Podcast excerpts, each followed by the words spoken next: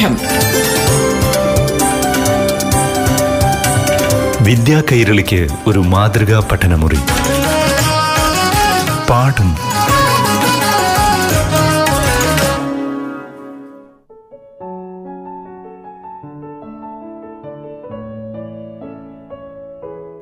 പ്രിയപ്പെട്ട കുട്ടികളെ പാഠം ക്ലാസ് മുറിയിലേക്ക് എല്ലാവർക്കും സ്വാഗതം. ഇന്ന് അഞ്ചാം ക്ലാസ്സിലെ പാഠഭാഗം ആദ്യം കേൾക്കാം. ക്ലാസ് നയിക്കുന്നത് Kundoorkunnu V P A U P സ്കൂളിലെ അധ്യാപിക മഞ്ജുഷ പി.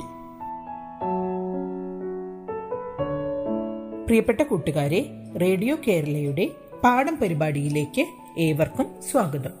ഇന്ന് നമ്മൾ അഞ്ചാം ക്ലാസ്സിലെ അടിസ്ഥാന ശാസ്ത്രത്തിലെ പത്താം അധ്യായം ജന്തുവിശേഷങ്ങൾ ആ പാഠഭാഗത്തിലേക്ക് കടക്കാൻ പോകുന്നത്. റഹീം പറമ്പിൽ കളിച്ചുകൊണ്ടിരിക്കുകയാണ്. ഒരു കുരുവി എന്തോ കൊത്തിയെടുത്ത് പേരമരത്തിലേക്ക് പറക്കുന്നത് അവൻ കണ്ടു. പല തവണ ഇത് ആവർത്തിക്കുന്നത് നിരീക്ഷിച്ചപ്പോൾ നാരുകളാണ് കുരുവി കൊണ്ടുപോകുന്നതെന്ന് റഹീമിന് മനസ്സിലായി. എന്തിനാണ് ഉമ്മ കുരുവി നാരുകൾ കൊണ്ടുപോകുന്നത്? മുട്ടയിടാൻ വേണ്ടി കൂടുണ്ടാക്കാനുള്ള ഒരുക്കത്തിലാണ് കുരുവി. നീ അതിനെ ശല്യപ്പെടുത്തരുത്.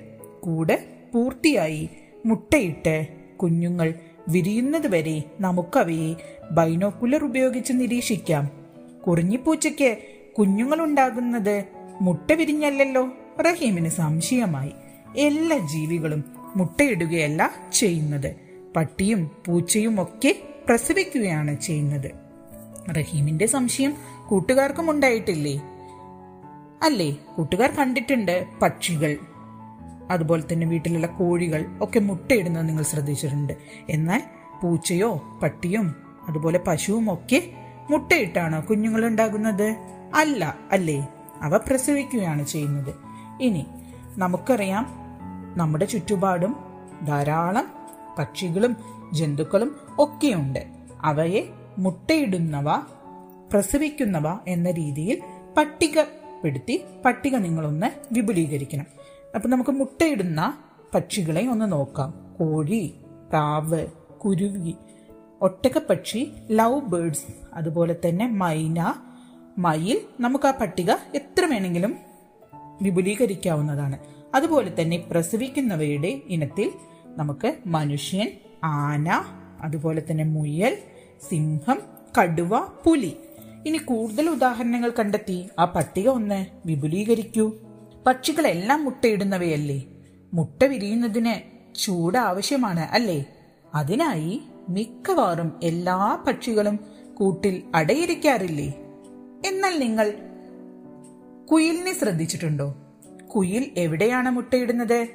കാക്കയുടെ കൂട്ടിലാണ് അല്ലേ കുയിൽ മുട്ടയിടുന്നത്? കൃത്രിമ മാർഗങ്ങളിലൂടെയും അതുപോലെ തന്നെ കോഴിയെ ഉപയോഗിച്ചുമാണ് നാം താറാവിന്റെ മുട്ടകൾ വിരിയിക്കുന്നത്. പലതരം പക്ഷികളുടെയും അടയിരിപ്പ് കാലം വ്യത്യസ്തമാണ്. അതൊന്ന് നോക്കിയാലോ?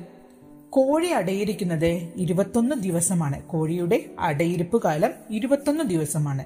പ്രാവിന്റെത് പതിനാല് ദിവസം. കുരുവി പതിനാല് ദിവസമാണ് അടയിരിക്കുന്നത്. ഒട്ടകപക്ഷിയുടെ അടയിരിപ്പ് കാലം നാൽപ്പത്തിരണ്ട് ദിവസമാണ്. ലവ് ബേർഡ്സ് ഇരുപത്തിരണ്ട് മുതൽ ഇരുപത്തഞ്ച് ദിവസം വരെ അടയിരിക്കുന്നു. പക്ഷിലോകത്തെ നിരവധി കൗതുകങ്ങൾ നമുക്ക് നിരീക്ഷണത്തിലൂടെ കണ്ടെത്താവുന്നതാണ്. എന്തെല്ലാം കാര്യങ്ങളാണ് നാം നിരീക്ഷിക്കേണ്ടത്? പക്ഷികളുടെ നിറം വലിപ്പം ആകൃതി മുതലായവ നമുക്ക് നിരീക്ഷിക്കാം. അതുപോലെ തന്നെ ആഹാരവും ആഹാര സമ്പാദന രീതിയും നമുക്ക് നിരീക്ഷിക്കാവുന്നതാണ്. കൊക്കിന്റെയും കാലിന്റെയും പ്രത്യേകതകൾ തൂവലുകളുടെ പ്രത്യേകത. അതുപോലെ അവ പറക്കുന്ന രീതി അവയുടെ ശബ്ദം കൂടുകളുടെ നിർമ്മാണ രീതി അവ കാണപ്പെടുന്ന സ്ഥലം മുതലായവ നമുക്ക് പക്ഷി നിരീക്ഷണത്തിന്റെ ആദ്യ പാഠങ്ങളാണ്. പക്ഷി നിരീക്ഷണം എങ്ങനെയാണ് നടത്തേണ്ടത്? അതിരാവിലെയും വൈകുന്നേരവുമാണ് പക്ഷി നിരീക്ഷണത്തിന് യോജിച്ച സമയം. ഒച്ചയോ അനക്കമോ ഇല്ലാതെ ദൂരെ നിന്ന് വേണം നിരീക്ഷിക്കാൻ. ഇതിനായി നമുക്ക് ബൈനോക്കുലർ ഉപയോഗിക്കാം. പക്ഷികൾക്ക് ആവശ്യമായ ഭക്ഷണവും വെള്ളവും മരക്കൊമ്പുകളിൽ തൂക്കിയിട്ട ചിരട്ടകളിൽ ഒരുക്കി വെച്ച് നമുക്ക് പക്ഷികളെ നമ്മുടെ പറമ്പിലേക്ക് ആകർഷിച്ചും നിരീക്ഷിക്കാവുന്നതാണ്. നാം നിത്യേന കാണുന്ന പ്രാവ് കാക്ക മൈന ചെമ്പോത്ത് തത്ത കൊറ്റി തുടങ്ങിയ ജീവികളെ നിരീക്ഷിച്ച് ശാസ്ത്ര പുസ്തകത്തിൽ അവയുടെ സവിശേഷതകൾ നിങ്ങളൊന്ന് എഴുതി തയ്യാറാക്കും. നമുക്കറിയാം ചിലതരം എരണ്ടകൾ അതുപോലെ നാഗമോഹൻ മണൽക്കോഴി എന്നിവ നമ്മുടെ പ്രദേശത്തെത്തുന്ന വിരുന്നുകാരാണ്. അവരെ നമ്മുടെ നാട്ടിൽ സ്ഥിരമായി കാണാറില്ല. അന്യദേശങ്ങളിൽ നിന്ന് വന്ന് അനുകൂല ജീവിത സാഹചര്യങ്ങൾ തേടി നമ്മുടെ നാട്ടിലെത്തുന്ന ഇവയെ ദേശാടന പക്ഷികൾ എന്നാണ് പറയാറുള്ളത്. കേരളത്തിലെ കടലുണ്ടി തട്ടേക്കാട് കുമരകം തുടങ്ങിയ സ്ഥലങ്ങൾ ദേശാടന പക്ഷികൾ ധാരാളമായി വിരുന്നെത്തുന്ന പ്രദേശങ്ങളാണ്. ഇത്തരം സ്ഥലങ്ങളിൽ നമുക്ക് ഒരു യാത്ര സംഘടിപ്പിക്കാവുന്നതാണ്. അതിനായി നമുക്ക് വനം വകുപ്പിന്റെ സഹായം തേടാവുന്നതാണ്. കോവിഡ് കാലമൊക്കെ കഴിഞ്ഞ് വിദ്യാലയങ്ങൾ തുറന്നു പ്രവർത്തിക്കുമ്പോൾ നിങ്ങളുടെ ശാസ്ത്ര അധ്യാപകരുടെ സഹായത്തോടു കൂടി നിങ്ങൾ അത്തരം വിനോദസഞ്ചാര കേന്ദ്രങ്ങളിൽ എത്തി അവിടെ പക്ഷികളെ നിരീക്ഷിക്കാനുള്ള സാഹചര്യം ഉണ്ടാക്കിയെടുക്കും. ഇനി നമുക്ക് ഡോക്ടർ സലീം അലിയെ കുറിച്ചും പഠിക്കാം. ലോകപ്രസിദ്ധനായ ഒരു പക്ഷി നിരീക്ഷകനാണ് ഡോക്ടർ സലീം അലി. അദ്ദേഹത്തിന്റെ ജന്മദിനമായ നവംബർ പന്ത്രണ്ട് ദേശീയ പക്ഷി നിരീക്ഷണ ദിനമായിട്ട് ആചരിക്കുന്നു. Birds of India birds of Kerala എന്നിവ അദ്ദേഹത്തിന്റെ പക്ഷി നിരീക്ഷണ ഗ്രന്ഥങ്ങളാണ്. അദ്ദേഹത്തിന്റെ ആത്മകഥയാണ് ഒരു കുരുവിയുടെ പതനം. ഇനി നമുക്ക് പക്ഷികൾ മുട്ടയിട്ടാണ് വംശവർദ്ധനവ് നടത്തുന്നത് എന്ന് നമുക്കറിയാം. പക്ഷികൾ മാത്രമാണോ മുട്ടയിടുന്നത്? മുട്ടയിട്ട് വംശവർദ്ധനവ് നടത്തുന്ന ജീവികളെ ഗ്രൂപ്പാക്കി നോക്കാം. ആദ്യത്തെ ഗ്രൂപ്പിൽ ഉറുമ്പ് പുൽച്ചാടി ശലഭങ്ങൾ വണ്ട് ഈച്ച മുതലായവയുണ്ട്. രണ്ടാമത്തെ ഗ്രൂപ്പിൽ മത്തി അയല വരാൽ മുഷി ഗപ്പി എന്നിവ ഉൾപ്പെടുന്നു. മൂന്നാമത്തെ ഗ്രൂപ്പിൽ മുതല പാമ്പ് പല്ലി അരണ ഓന്ത് തുടങ്ങിയവ ഉൾപ്പെടുന്നു. അപ്പൊ ഇത്തരത്തിൽ ഗ്രൂപ്പ് ഒന്നിൽ നമ്മൾ പരിചയപ്പെട്ടത് പൊതുവായി പ്രാണികൾ എന്ന് വിളിക്കാവുന്നവയാണ് അല്ലേ? എന്നാൽ ഗ്രൂപ്പ് രണ്ടോ മത്സ്യങ്ങളിൽ ഉൾപ്പെടുന്നവയാണ്. ഗ്രൂപ്പ് മൂന്ന് ഉരകങ്ങൾ എന്ന പേരിൽ അറിയപ്പെടുന്നവയാണ്. ഇവയുടെ ചർമ്മം വരണ്ടതും ശൽക്കങ്ങളുള്ളവയുമാണ് അതുപോലെ തന്നെ തവള സാലമാൻഡർ സിസീലിയൻ എന്നിവ കരയിലും വെള്ളത്തിലും ജീവിക്കാൻ കഴിയുന്നവയാണ്. ഇവയെ ഉഭയജീവികൾ എന്ന പേരിൽ അറിയപ്പെടുന്നു. ഇവയൊക്കെ മുട്ടയിടുന്നവരുടെ ലോകത്തിൽ ഉണ്ട് എന്ന് മനസ്സിലാക്കിയല്ലോ അല്ലേ? ഇനി നമുക്ക് സാൽമൺ മത്സ്യത്തിന്റെ കഥ കേട്ടാലോ? മുട്ടയിടാൻ വേണ്ടി ദീർഘദൂരം യാത്ര ചെയ്യുന്ന ഒരിനം മത്സ്യമാണ് സാൽമൺ. വേനൽക്കാലമാകുമ്പോൾ ഈ മത്സ്യങ്ങൾ പസഫിക് സമുദ്രത്തിൽ നിന്നും യാത്ര ആരംഭിക്കുന്നു. ഈ യാത്ര രണ്ടായിരത്തി അഞ്ഞൂറ് കിലോമീറ്റർ അകലെയുള്ള വടക്കേ അമേരിക്കൻ നദികളിലാണ് അവസാനിക്കുന്നത്. വെള്ളച്ചാട്ടങ്ങളും നദികളിലെ കുത്തൊഴുക്കുമൊന്നും ഇവയുടെ യാത്രയ്ക്ക് ഒട്ടും തടസ്സമാകുന്നില്ല. പ്രതിസന്ധികളെല്ലാം അതിജീവിച്ച് നദികളുടെ പ്രഭവസ്ഥാനത്ത് വന്നെത്തി മുട്ടയിട്ട് കഴിയുന്നതോടെ അവ കൂട്ടത്തോടെ മണൽത്തിട്ടകളിൽ ചത്തൊടുങ്ങുന്നു. പിന്നീട് മുട്ട വിരിഞ്ഞുണ്ടാകുന്ന കുഞ്ഞുങ്ങൾ സമുദ്രത്തിലേക്ക് തിരികെ പോകുന്നു. സാൽമൺ മത്സ്യത്തിന്റെ കഥ വളരെ കൗതുകമുണ്ടാക്കുന്നതാണ്. അല്ലേ കൂട്ടുകാരെ? അതുപോലെ തന്നെ ഓരോ വിഭാഗത്തിൽപ്പെട്ട ജീവികൾക്ക് കൂടുതൽ ഉദാഹരണങ്ങൾ കണ്ടെത്തി നിങ്ങൾ പട്ടിക വിപുലീകരിക്കാനായി ശ്രദ്ധിക്കണം.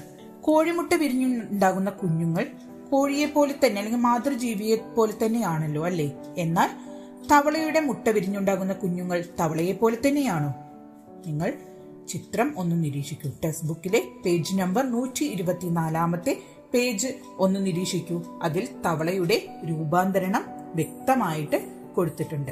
ആദ്യം മുട്ട മുട്ട പിന്നീട് വാൽമാക്രിയാകുന്നു. വാൽമാക്രി പിന്നീട് തവളയായിട്ട് രൂപാന്തരണം പ്രാപിക്കുന്നുണ്ട്. ഈ പ്രതിഭാസത്തിനെയാണ് ഈ രൂപാന്തരണം എന്ന് പറയുക. ചില ജീവികളുടെ മുട്ട വിരിഞ്ഞുണ്ടാകുന്ന കുഞ്ഞുങ്ങൾ മാതൃജീവിയോട് സാദൃശ്യമില്ലാത്തവയാണ്. ഇവയാണ് നമ്മൾ ലാർവകൾ എന്ന് പറയുക. ലാർവാവസ്ഥയിലുള്ള ഈ കുഞ്ഞുങ്ങളെ വിവിധ വളർച്ചാ ഘട്ടങ്ങളിലൂടെ കടന്നു പോയിട്ട് മാതൃജീവിയോട് സാദൃശ്യമുള്ള രൂപങ്ങളായി മാറുന്നതിനെയാണ് രൂപാന്തരണം എന്ന് പറയുക.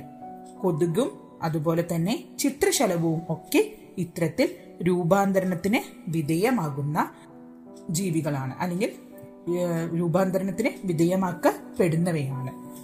എന്തായാലും ചിത്രശലഭങ്ങൾ ധാരാളമുള്ള നാട്ടിലാണ് നമ്മൾ അല്ലേ? നമ്മുടെ നാട്ടിൽ വ്യത്യസ്ത തരം ചിത്രശലഭങ്ങളെ നമ്മൾ കാണാറുണ്ട്. മഞ്ഞപ്പാപ്പാത്തി നാഗശലഭം ഗരുഡശലഭം കൃഷ്ണശലഭം അതുപോലെ തന്നെ നാരകശലഭം ഓക്കിലശലഭം തുടങ്ങി അരളിശലഭം തുടങ്ങി ഒട്ടേറെ വ്യത്യസ്ത ഇനം ശലഭങ്ങളെ നമ്മൾ പരിചയപ്പെടാറുണ്ട്.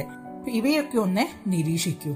അതുപോലെ തന്നെ ഓരോ ശലഭത്തിന്റെയും ഏറ്റവും പ്രിയപ്പെട്ട ചെടികൾ അവ അവയിലാണ് മുട്ടയിടുക. അപ്പൊ ഇത്തരം സസ്യങ്ങൾ നട്ടു വളർത്തി നമുക്ക് ഒരു ശലഭോദ്യാനം തന്നെ നമ്മുടെ വീടിനോ അല്ലെങ്കിൽ സ്കൂളിനോട് ചേർന്നോ നിർമ്മിക്കാനായിട്ട് കഴിയും. കോവിഡ് ഒക്കെ മാറി നമുക്ക് സ്കൂളിലെത്തുമ്പോൾ നമ്മുടെ അടുത്ത ഒരു പദ്ധതിയായിട്ട് ഈ ശലഭോദ്യാന നിർമ്മാണം നല്ല ഒരു പ്രവർത്തനമാണ്. കൂട്ടുകാർ ശാസ്ത്ര അധ്യാപകരുടെ സഹായത്തോടെ അതിനായി ശ്രമിക്കുമെന്ന് പ്രതീക്ഷിക്കുന്നു.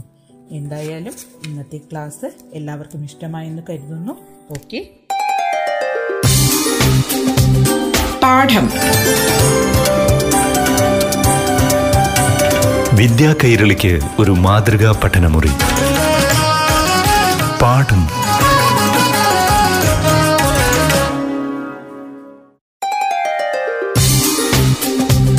പാഠം. വിദ്യാ കൈരളിക്ക് ഒരു മാതൃകാ പഠനമുറി. പാഠം.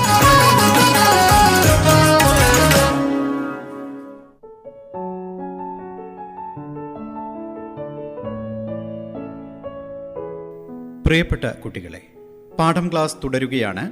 ഇനി ആറാം ക്ലാസ്സിലെ സാമൂഹ്യശാസ്ത്ര പാഠഭാഗം കേൾക്കാം. അറിവുകൾ പങ്കുവയ്ക്കാനായി കൂട്ടുകാർക്ക് മുന്നിലെത്തുന്നത് Kundoorkunnu V P A U P സ്കൂളിലെ അധ്യാപിക മഞ്ജുഷ പി. പ്രിയപ്പെട്ട കുട്ടികളെ റേഡിയോ കേരളയുടെ പാഠം എന്ന പരിപാടിയിലേക്ക് ഏവർക്കും സ്വാഗതം. കഴിഞ്ഞ ക്ലാസ്സിൽ നമ്മൾ വിവിധതരം ലായനികൾ പരിചയപ്പെട്ടു. തുടർന്ന് നമ്മൾ ഈ ലായനികളെ വേർതിരിക്കുന്ന ചില വഴികളാണ് മനസ്സിലാക്കാനായി പോകുന്നത്. നമുക്കറിയാം ഒന്നിലധികം വസ്തുക്കൾ കലർന്നതോ ലയിച്ചതോ ആയ പദാർത്ഥങ്ങളാണ് നമ്മൾ ഇതുവരെ പരിശോധിച്ചത്. ഇങ്ങനെ ചേർന്ന് കിടക്കുന്ന പദാർത്ഥങ്ങളെ നമുക്ക് വേർതിരിക്കാൻ കഴിയുമോ എന്നാണ് ഇനി നമ്മൾ പഠിക്കാനായി പോകുന്നത്. ഒരു ഗ്ലാസ് ജലത്തിൽ കുറച്ച് മണലിട്ട് നന്നായി ഇളക്കി നോക്കൂ. എന്താണ് സംഭവിക്കുക? അതുപോലെ തന്നെ മറ്റൊരു ഗ്ലാസ്സിലെ ജലത്തിൽ അല്പം ഉപ്പ് ചേർത്തിളക്കൂ. ഉപ്പിന് എന്ത് സംഭവിച്ചു? ഈ രണ്ട് കാര്യങ്ങളും ഒന്ന് ചെയ്ത് ഒന്ന് നിരീക്ഷിച്ചു നോക്കൂ നിങ്ങൾ. ആദ്യത്തെ പരീക്ഷണത്തിൽ നമ്മൾ മണൽ ജലത്തിൽ നന്നായി ഇളക്കിയതിനു ശേഷം കുറച്ചു നേരം റെസ്റ്റ് ചെയ്യാനായിട്ട് വെക്കുന്നു. എന്ത് സംഭവിച്ചു? മണൽ അടിയിലേക്ക് ഊറി വന്നു അല്ലെ? അല്ലെങ്കിൽ മണൽ തരികൾ ജലത്തിൽ ലയിക്കാതെ ഗ്ലാസിന് അടിയിലായിട്ട് നിൽക്കുന്നത് നിങ്ങൾ കണ്ടു. എന്നാൽ ഉപ്പ് ലായനിയോ ഉപ്പ് കലർത്തിയ ജലം എന്തായി? ഉപ്പ് പൂർണമായും ജലത്തിന്റെ എല്ലാ ഭാഗത്തും ലയിച്ചു ചേരുകയാണ് ചെയ്തത്. ഈ രണ്ട് ഗ്ലാസ്സിലെ മിശ്രിതത്തിന് എന്ത് വ്യത്യാസമാണ് ഉള്ളത്? മണലും വെള്ളവും കലർന്ന മിശ്രിതത്തിൽ നിന്ന് മണലിനെ നമുക്ക് വേർതിരിച്ചെടുക്കാൻ പറ്റും. എന്നാൽ ഉപ്പ് കലർന്ന ജലത്തിൽ നിന്നും നേരിട്ട് നമുക്ക് ഉപ്പിനെ വേർതിരിച്ചെടുക്കാൻ കഴിയുമോ? ഇല്ല അല്ലേ? അതായത് മണൽ വെള്ളം കലർന്ന മിശ്രിതം നമുക്ക് ഒരു ബീക്കറിലെടുത്ത് നന്നായി ഇളക്കിയതിനു ശേഷം അനക്കാതെ വെച്ചു കഴിഞ്ഞാൽ മുകൾ ഭാഗത്ത് വെള്ളം ഊറി നിൽക്കുന്നത് കാണാം. നമുക്ക് ആ വെള്ളം അരിച്ചെടുക്കാനായി കഴിയും. അങ്ങനെ മണലിനെ നമുക്ക് വേർതിരിക്കാനായി കഴിയും. എന്നാൽ ഉപ്പ് വെള്ളം നമ്മൾ എങ്ങനെ വേർതിരിക്കും? ഉപ്പുലായനിയെ നമ്മൾ ചൂടാക്കുന്നു ബാഷ്പീകരിപ്പിക്കുന്നു. ബാഷ്പീകരണത്തിന് വിധേയമായി കഴിഞ്ഞു കഴിഞ്ഞാൽ ഉപ്പ് ലായനിയിൽ നിന്ന് നമുക്ക് ഉപ്പിനെ വേർതിരിച്ചെടുക്കാനായിട്ട് കഴിയും. അപ്പോൾ ഒരു മിശ്രിതത്തിലെ ഘടകവസ്തുക്കളെ അടിയിച്ച് മുകൾ ഭാഗത്തുള്ള ദ്രാവകത്തെ ഊറ്റിയെടുക്കുന്ന പ്രക്രിയയാണ് തെളിയൂറ്റൽ എന്ന് പറയുക. തെളിയൂറ്റൽ എന്നത് കൊണ്ട് എന്താണ് ഉദ്ദേശിക്കുന്നത്? ഒരു മിശ്രിതത്തിലെ ഘടകവസ്തുക്കളെ അടിയിച്ച് മുകൾ ഭാഗത്തുള്ള ദ്രാവകത്തെ ഊറ്റിയെടുക്കുന്ന പ്രക്രിയയാണ് തെളിയൂറ്റൽ എന്ന് പറയുക. ഇവിടെ നമ്മൾ മണൽ കലർത്തിയ ജലത്തിൽ നിന്നും മണലിനെ വേർതിരിച്ചത് ഈ തെളിയൂറ്റൽ എന്ന പ്രക്രിയയിലൂടെയാണ്. ഇനി നമുക്ക് വെള്ളം തെളിയിക്കാൻ എന്ത് ചെയ്യാം? ഈ തെളിയൂറ്റി കിട്ടുന്ന ജലം പൂർണമായും തെളിഞ്ഞതായിരിക്കുമോ? അല്ല അല്ലേ? കൂടുതൽ തെളിഞ്ഞ ജലം ലഭിക്കാനായിട്ട് നമുക്ക് ഇനിയും എന്ത് ചെയ്യാൻ കഴിയും? നമുക്ക് ഇതിനായിട്ട് ഫണൽ ചായരിപ്പ ഫിൽറ്റർ പേപ്പർ തുണിക്കഷ്ണം വട്ടി മുതലായ സംഭവങ്ങളൊക്കെ ഇതിനായിട്ട് നമുക്ക് ഒരുക്കി വെച്ചിട്ടുണ്ട്. ഇതിൽ ഏതെല്ലാം വസ്തുക്കൾ നമുക്ക് തിരഞ്ഞെടുക്കാം? ഇതിൽ നമുക്ക് തീർച്ചയായും അരിപ്പയും ഫിൽറ്റർ പേപ്പറും തുണിക്കഷ്ണവും ഉപയോഗിക്കാം അല്ലേ? അതായത് അരിപ്പയിലൂടെ ആദ്യം ജലത്തിനെ നമുക്ക് അലിയിച്ചെടുക്കാം അതുപോലെ തന്നെ ഫിൽറ്റർ പേപ്പറും തുണിക്കഷ്ണവും ചെറിയ സൂക്ഷ്മമായിട്ടുള്ള ജലത്തിലടങ്ങിയിട്ടുള്ള ചെറിയ ചെറിയ കണികകളെ പോലും ഊറ്റിയെടുക്കാനായിട്ട് അല്ലെങ്കിൽ അരിച്ചെടുക്കാനായിട്ട് ഇത് സഹായിക്കുന്നുണ്ട്. അതുപോലെ നമ്മുടെ ടെക്സ്റ്റ് ബുക്കിലെ പേജ് നമ്പർ നൂറ്റി പത്തൊമ്പത് ഒന്ന് നോക്കി നോക്കൂ. ചിത്രത്തിൽ കാണുന്നത് പോലെ ഫിൽറ്റർ പേപ്പർ മടക്കി ഫണലിൽ വെച്ച് നമുക്ക് സുഖമായിട്ട് ജലത്തിനെ അരിച്ചെടുക്കാനായി കഴിയും. അതുപോലെ തന്നെ കൂട്ടുകാരെ പുട്ടിനും പത്തിരിക്കും അരിപ്പൊടി അരിപ്പൊടി തയ്യാറാക്കുമ്പോൾ നമ്മൾ എങ്ങനെയുള്ള അരിപ്പയാണ് ഉപയോഗിക്കുക? വളരെ നേർത്ത കണ്ണികളുള്ള അല്ലേ? വളരെ നേർത്ത കണ്ണികളുള്ള വലയാണ് ഉപയോഗിക്കുക. അതുപോലെ കെട്ടിടപ്പണിയിലെ മണൽ വേർതിരിക്കാനും പലതരത്തിലുള്ള അരിപ്പകൾ ഉപയോഗിക്കുന്നുണ്ട് അല്ലേ? ഒരു മിശ്രിതത്തിൽ നിന്നും ഘടക പദാർത്ഥങ്ങളെ വേർതിരിക്കാൻ അരിപ്പ് ഉപയോഗിക്കുമ്പോൾ പദാർത്ഥത്തിന്റെ എന്ത് സവിശേഷതയാണ് പ്രയോജനപ്പെടുക? പദാർത്ഥത്തിന്റെ സൂക്ഷ്മമായിട്ടുള്ള കണികകളെ നമുക്ക് ഊറ്റിയെടുക്കാനായിട്ട് കഴിയുന്നുണ്ട്. ഒരു മിശ്രിതത്തിലെ ഘടക പദാർത്ഥങ്ങളെ അരിപ്പ് ഉപയോഗിച്ച് വേർതിരിക്കുന്ന രീതിയെയാണ് അരിക്കൽ എന്ന് പറയുക ഒരു മിശ്രിതത്തിലെ ഘടക പദാർത്ഥങ്ങളെ അരിപ്പ് ഉപയോഗിച്ച് വേർതിരിക്കുന്ന രീതിയെയാണ് എന്ത് പറയുക അരിക്കൽ എന്ന് പറയുക ഇനി ചോക്കുപൊടിയും ജലവും കലർന്ന കലർന്ന മിശ്രിതത്തെ നമുക്ക് എങ്ങനെ വേർതിരിക്കാം? എന്തെല്ലാം സാമഗ്രികൾ ആവശ്യമാണ് എന്നൊന്ന് നിങ്ങൾ ചെയ്തു നോക്കി നിങ്ങളുടെ ശാസ്ത്ര പരീക്ഷണത്തിൽ അല്ലെങ്കിൽ ശാസ്ത്ര പുസ്തകത്തിൽ ഒന്ന് എഴുതി ചേർക്കൂ. അതുപോലെ തന്നെ ഉപ്പ് ലായനിയിൽ നിന്നും അരിപ്പ് ഉപയോഗിച്ച് ഉപ്പ് വേർതിരിച്ചെടുക്കാൻ കഴിയുമോ? ഫിൽറ്റർ പേപ്പർ ഉപയോഗിച്ചൊന്ന് അരിച്ചു നോക്കി നോക്കൂ. ഒരു സ്റ്റീൽ ഫോൺ അതിനായിട്ട് നമുക്ക് ഒരു പരീക്ഷണം ചെയ്യാം. ഒരു സ്റ്റീൽ ഫോണിൽ കുറച്ച് ഉപ്പുവെള്ളം എടുത്ത് സ്പിരിറ്റ് ലാമ്പ് ഉപയോഗിച്ചൊന്ന് ചൂടാക്കി നോക്കൂ. ജലം ബാഷ്പമായി പോകുമ്പോൾ സ്പൂണിൽ ബാക്കിയാകുന്നത് ഉപ്പായിരിക്കും. ഇതേ മാർഗം തന്നെയാണ് കടൽ ജലത്തിൽ നിന്നും ഉപ്പ് വേർതിരിച്ചെടുക്കുന്ന ഉപ്പിളങ്ങളിലും പ്രയോഗിക്കുന്നത്. അപ്പോൾ ഉപ്പ് വേർതിരിച്ചെടുക്കുന്നത് എങ്ങനെയാണെന്ന് കൂട്ടുകാർക്ക് മനസ്സിലായില്ലേ?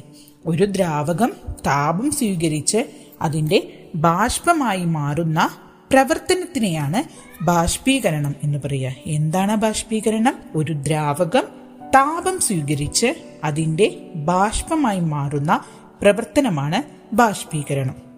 അതുപോലെ തന്നെ ഇരുമ്പ് പൊടി വേർതിരിക്കാനായിട്ട് നമുക്ക് എന്ത് ചെയ്യാം? ലോഹവാതിലുകളും ഗേറ്റുകളും ഉണ്ടാക്കുന്ന ഒരു പണിശാലയിൽ അലുമിനിയം പൈപ്പുകളും ഇരുമ്പ് പൈപ്പുകളും മുറിച്ചപ്പോഴുണ്ടായ പൊടികൾ അങ്ങനെ ചേർന്ന് കിടക്കുകയാണ്. ഇവയിൽ നിന്ന് ഇരുമ്പ് പൊടിയും അലുമിനിയം പൊടിയും നമുക്ക് എങ്ങനെ വേർതിരിക്കാം? അതിനായി നമുക്ക് ഒരു കാന്തം ഇതിനടുത്തേക്ക് കൊണ്ടുവരാം. കാന്തം ഇരുമ്പിനെ ആകർഷിക്കുന്നു. അങ്ങനെ ഇരുമ്പ് പൊടി മുഴുവൻ വേർതിരിച്ചെടുക്കാനായിട്ട് കഴിയും. അതുപോലെ തന്നെ നമുക്ക് ഇരുമ്പ് പൊടിയുടെ എന്ത് പ്രത്യേകതയാണ് ഇതിനായി നമ്മൾ പ്രയോജനപ്പെടുത്തിയത്? കാന്തം ഇരുമ്പിനെ ആകർഷിക്കുന്നു. അല്ലെ? അല്ലെങ്കിൽ ഇരുമ്പ് പൊടിയിലേക്ക് ഇരുമ്പ് പൊടി കാന്തത്തിൽ നേരെ വളരെയധികം പെട്ടെന്ന് തന്നെ ആകർഷിക്കപ്പെടുന്നു എന്നുള്ള സവിശേഷതയാണ് ഇവിടെ നമ്മൾ പ്രയോജനപ്പെടുത്തിയത്. ഇനി മണ്ണ് നല്ല അരിപ്പയായിട്ട് പ്രവർത്തിക്കുന്നുണ്ട്. അതുപോലെ കിണറ്റിലേക്കൊക്കെ വരുന്ന ഉറവ് വെള്ളമൊക്കെ തെളിയുന്നത് ഈ മണ്ണിലുള്ള ഇത്തരത്തിലുള്ള അരിപ്പയിലൂടെ കടന്നു വരുമ്പോഴാണ്. മണ്ണിനുള്ളിൽ വിവിധ ലെയറുകളുണ്ട്. അതിലൂടെ കടന്നു വരുമ്പോഴാണ് ജലം ശുദ്ധമായിട്ട് വരുന്നത്. അപ്പോൾ കൂട്ടുകാർക്ക് കാര്യങ്ങൾ വ്യക്തമായി മനസ്സിലായെന്ന് ടീച്ചർ കരുതുന്നു. മിശ്രിതത്തിൽ നിന്നും ഘടകപദാർത്ഥങ്ങളെ വേർതിരിക്കാനുള്ള പല രീതികളും നമ്മളിപ്പോൾ പഠിച്ചു കഴിഞ്ഞു. ഈ പാഠഭാഗം അപ്പോൾ അവസാനിക്കുകയാണ്. അടുത്ത പാഠഭാഗവുമായിട്ട് നമുക്ക് വീണ്ടും കാണാം. അതുവരേക്കും കൂട്ടുകാർ പരീക്ഷണങ്ങൾ ചെയ്ത് നിരീക്ഷണങ്ങളും മറ്റും നിങ്ങളുടെ ശാസ്ത്ര പുസ്തകത്തിൽ രേഖപ്പെടുത്തി വയ്ക്കൂ. Okay thank you. പാഠം. വിദ്യാ കൈരളിക്ക് ഒരു മാതൃകാ പഠനമുറി. പാഠം.